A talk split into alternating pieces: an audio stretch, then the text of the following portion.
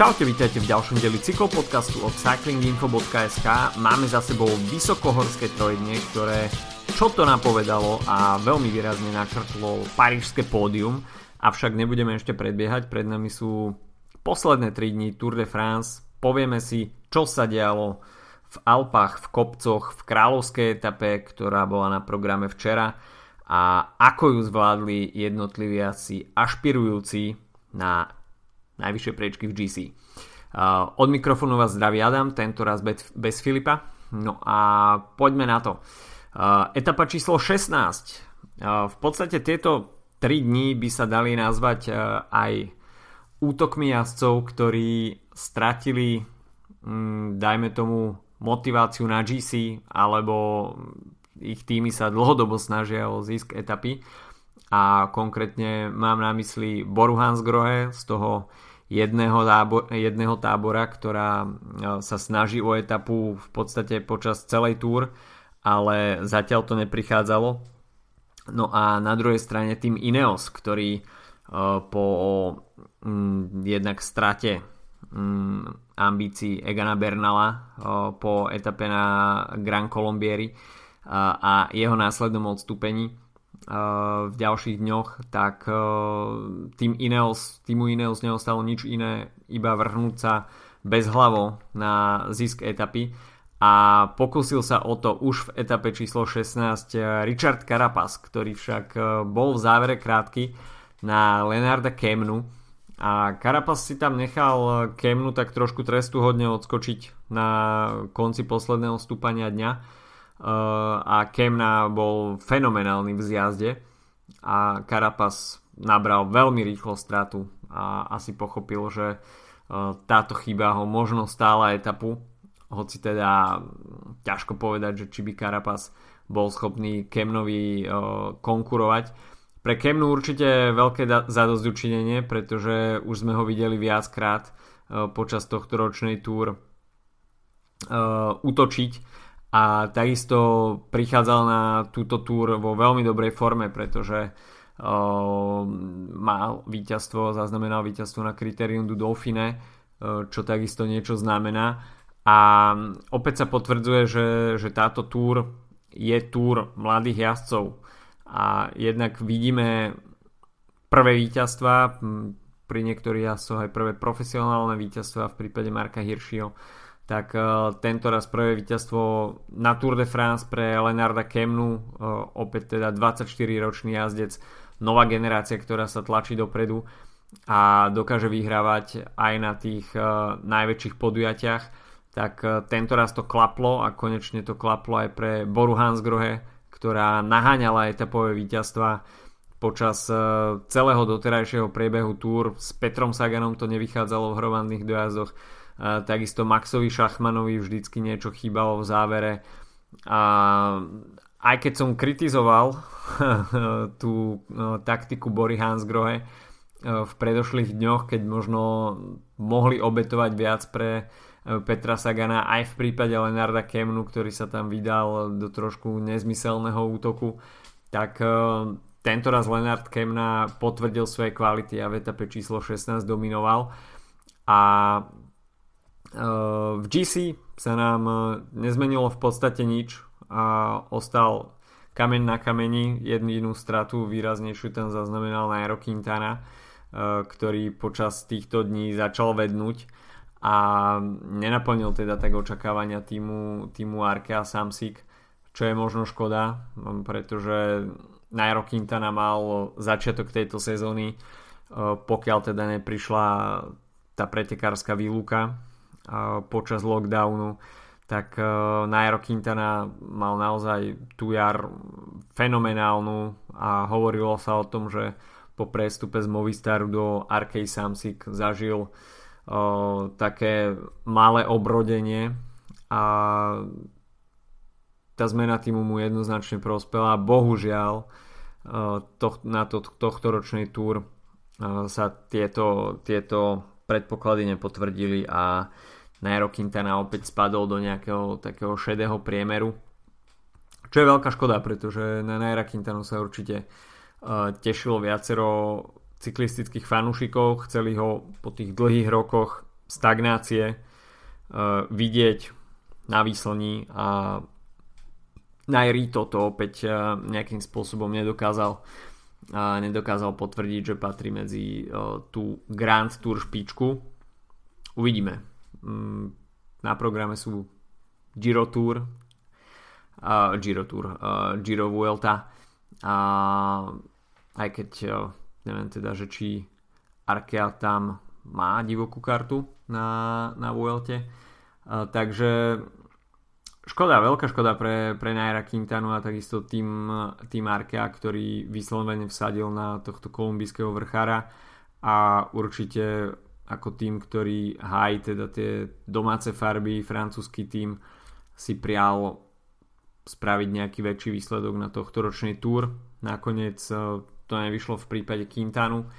a majú pred sebou ešte ďalšie tri dni, aj keď teda profilovo Arkea Samsic vôbec nesedia, ale uvidíme. Keď teda hovoríme o gé cé, tak veľkým, veľkou témou bola kráľovská etapa číslo sedemnásť, ktorá smerovala z Grenobru do, na Col de la Loze a videli sme zaujímavé ťahy jednotlivých tímov a veľmi aktívny bol Bahrain Merida, respektíve Bahrain McLaren po novom. A už si budem musieť zvyknúť na tento názov, hoci teda McLaren by mal na konci sezóny zrušiť sponzoring, takže ale ok, Bahrain McLaren a videli sme tam veľmi dôslednú aktivitu Pea Bilbao a takisto aj Damiana Carusa, ktorí išli dosť limit a dosť limit v tej chvíli išiel asi aj Mikel Landa, ktorý bol dropnutý, dá sa povedať, že pár desiatok, stoviek metrov potom ako Damiano Caruso, Caruso opustil čelo tej prvej skupiny favoritov a nepotvrdil teda možno ambície, ambície týmu stiahnuť stratu a atakovať to virtuálne pódium. Práve naopak Mikel Landa bol dropnutý pomerne dosť skoro a možno až prekvapivo skoro a potom si musel ísť svoje tempo a limitovať straty, čo naopak vôbec nevadilo týmu Jumbo Visma, ktorý tým, že Bahrain McLaren musel pracovať, respektíve chcel pracovať vpredu, tak šetril sily, aj keď teda išlo sa také tempo, že musel si potom z tohto tempa vystúpiť aj Tom Dumoulin a s Primožom Rogličom išiel nakoniec iba Sepp Kuss, ktorý opäť potvrdil, že je fenomenálnym superdomestikom a zaujímalo by ma také porovnanie platov super, superdomestikov, napríklad Michala Kviatkovského, Seppa Kussa, to by bolo celkom zaujímavé a Sepp Kuss si asi môže vypýtať minimálne o jednu nulu viacej na svojej výplatnej páske po tohtoročných výkonoch na túr a naozaj ten jeho výraz na bicykli je, je neskutočný, ide sa úplná hrana percenta stúpania cez dvadsať percent a Sepp Kuss na sebe nedáva, nedáva poznať absolútne uh, žiadne vyčerpanie, uh, tak, to je to je skutočne, skutočne niečo neuveriteľné. A videli sme v závere veľkú aktivitu Miguela Ángela Lópeza. To, čo sme možno očakávali už v niektorých etapách predtým, že Superman bude atakovať a videli sme, že atakoval aj v etape číslo šestnásť v závere. Sme videli, že Superman má nohy v treťom týždni a bude chcieť potrápiť svojich konkurentov minimálne o tú pódiovú priečku, pretože Roglič s Pogačarom boli predsa len niekde inde, tak Superman hýril aktivitou a potom, čo bol dostihnutý opäť Richard Carapaz, ktorý ako posledný preživší z toho úniku dňa bol nakoniec dolapený pár kilometrov pred cieľom, tak Miguel Ángel López bol ten, ktorý vyrazil dopredu a Roglič s Pogačarom ostali, ostali v svojom tempe, takže nenechali sa vyrušiť, čo bolo na jednej strane logické, pretože Superman tam mal oveľa väčšiu stratu na týchto dvoch, takže úplne priamo ich neohrozoval a dopriali mu pár desiatok metrov náskok, avšak nemohli si takisto dovoliť úplne zaváhať a preto sme videli potom aj aktivitu Seppa Kussa a Primoža Rogliča, Ktorí, ktorí to ešte trošku pritvrdili, a Tadej Pogačar sa tam snáď poprvýkrát na tohto ročnej túr ocitol na limite a musel limitovať straty na Primoža, na Primoža Rogliča. Takže opäť tento slovenský mikrosúboj o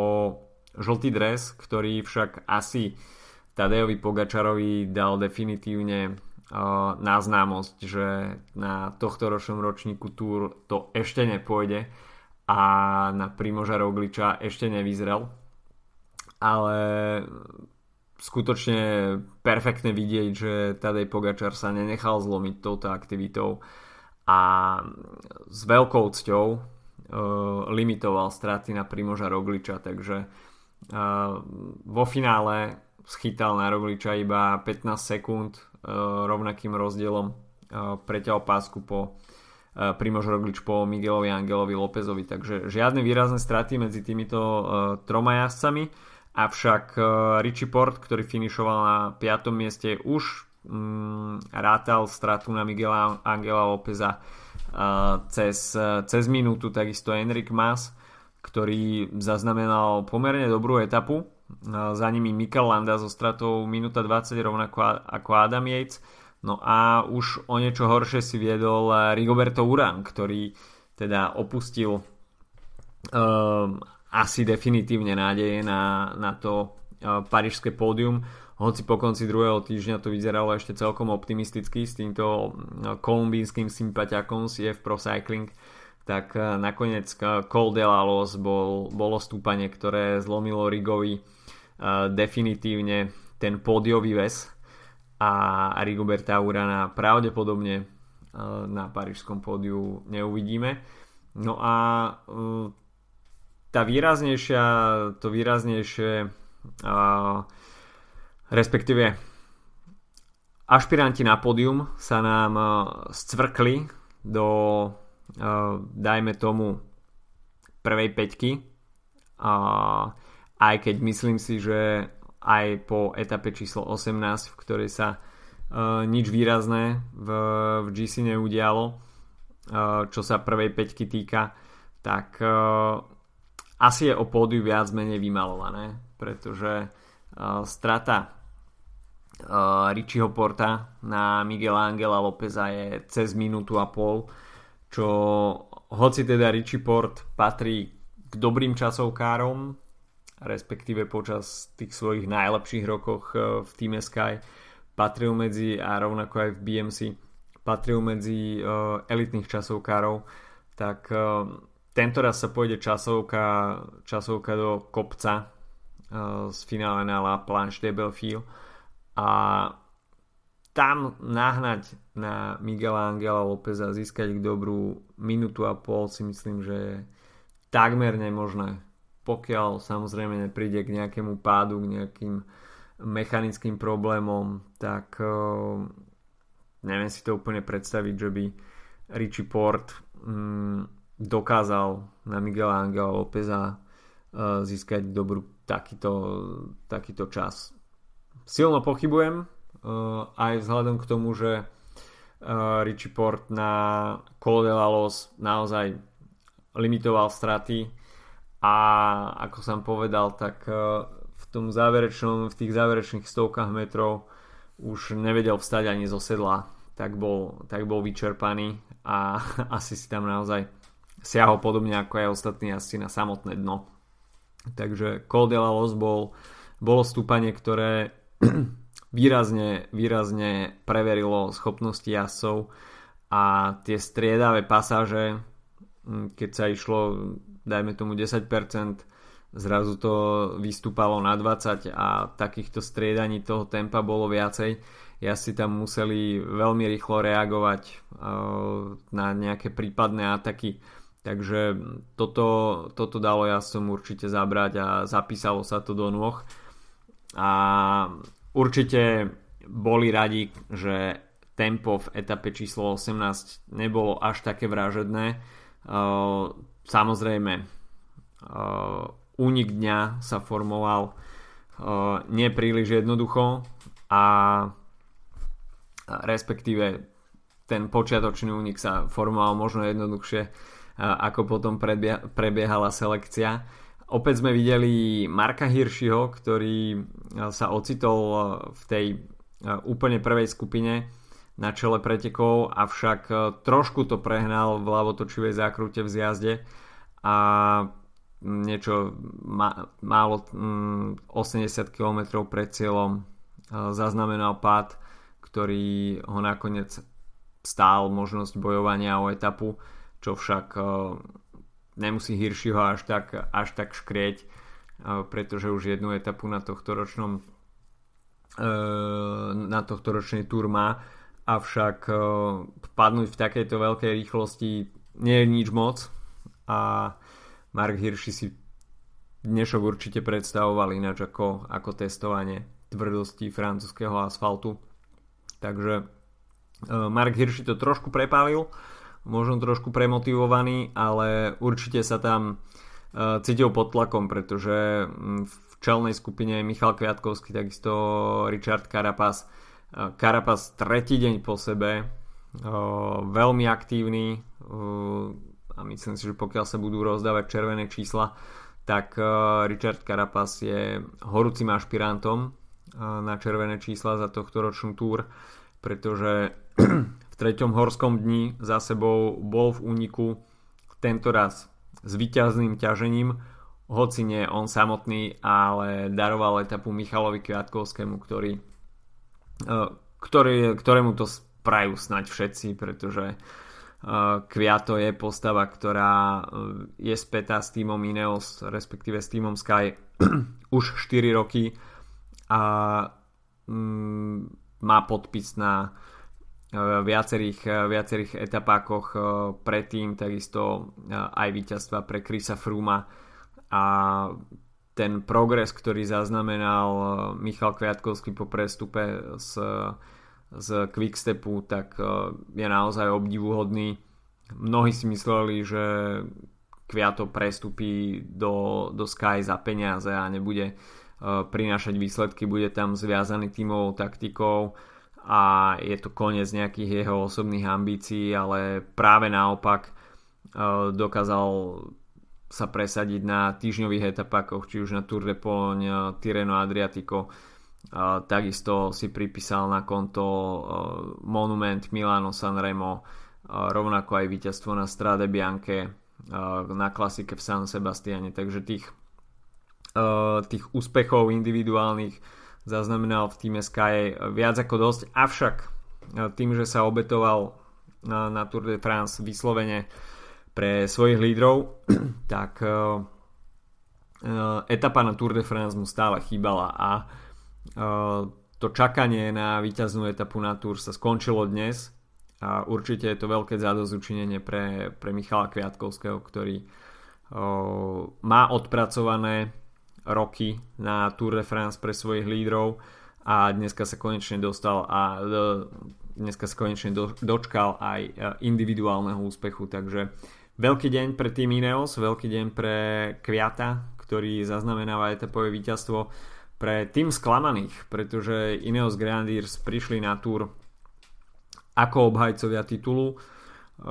v osobe Egana Bernala. Určite si predstavovali tohtoročnú Tour inak a hoci teda to dianie pred Tour už naznačovalo, že niečo nie je úplne v poriadku a tým Jumbo bude viac ako kvalitným súperom, oponentom v tom súboji o žltý dres, tak určite v takomto hviezdami nabitom týme musí byť ten skrat na Grand Colombieri veľkým sklamaním.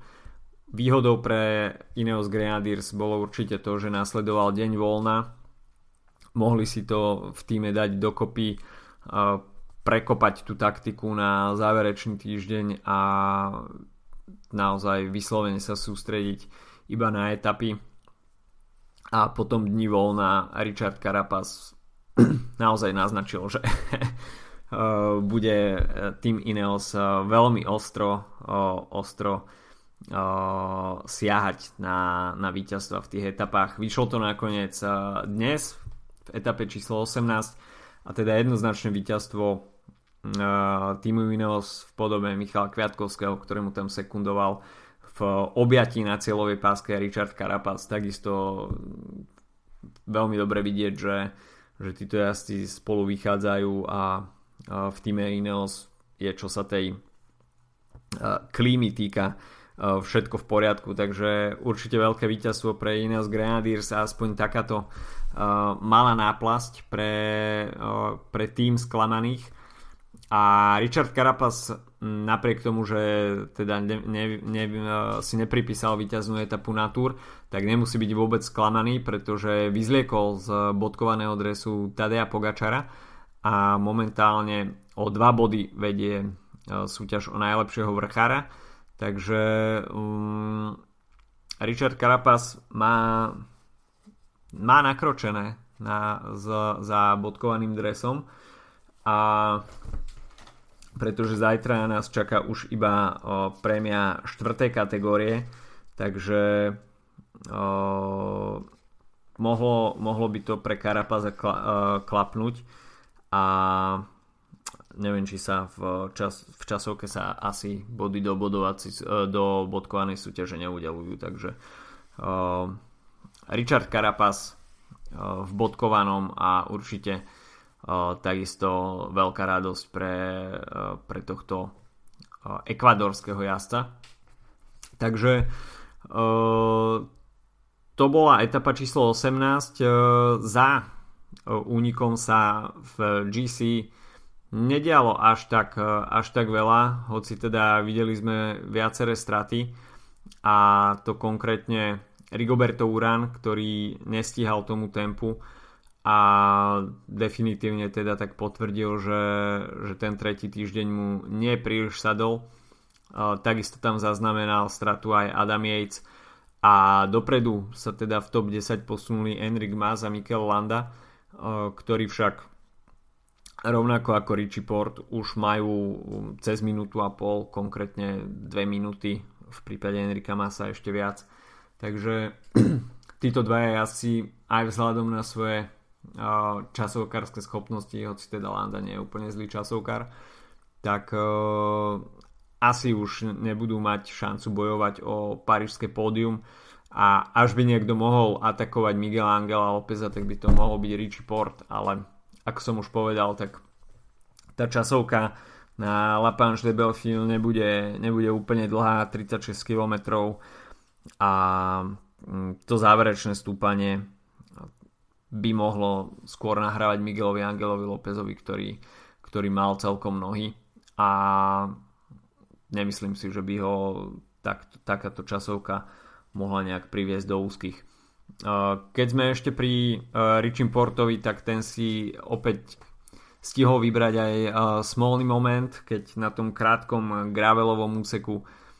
dokázal dostať defekt, a chvíľu mu to trvalo, kým sa dostal s Tomom Dumoulinom opäť do tej hlavnej skupiny favoritov. Našťastie však nestratil čas a dokázal, uh, dokázal finišovať s hlavnou skupinou favoritov, takže uh, pre, pre Richieho Porta uh, trošku šťastie v nešťastí, že, že nezaznamenal časovú stratu. A ešte keď sme pri tom finiši, tak uh, Wout van Aert, tretie miesto, čo je naozaj neuveriteľné, čo tento jazdec dokázal uh, predvádzať na tohtoročný túr, a najbližšie tri dni by ešte stále mohli byť pre ňoho, takže asi ešte nepovedal posledné slovo, a uvidíme teda, že čo nám uh, Wout van Aert uh, predvede v posledných troch dňoch. Možno príde teda víťazný hat-trick, uvidíme. Dve etapy už má na svojom konte a určite by sa chcel vidieť na pódiu po etape aj tretíkrát. Čo sa týka tej tímovej taktiky Jumbo Visma, tak Jasné, na jednu stranu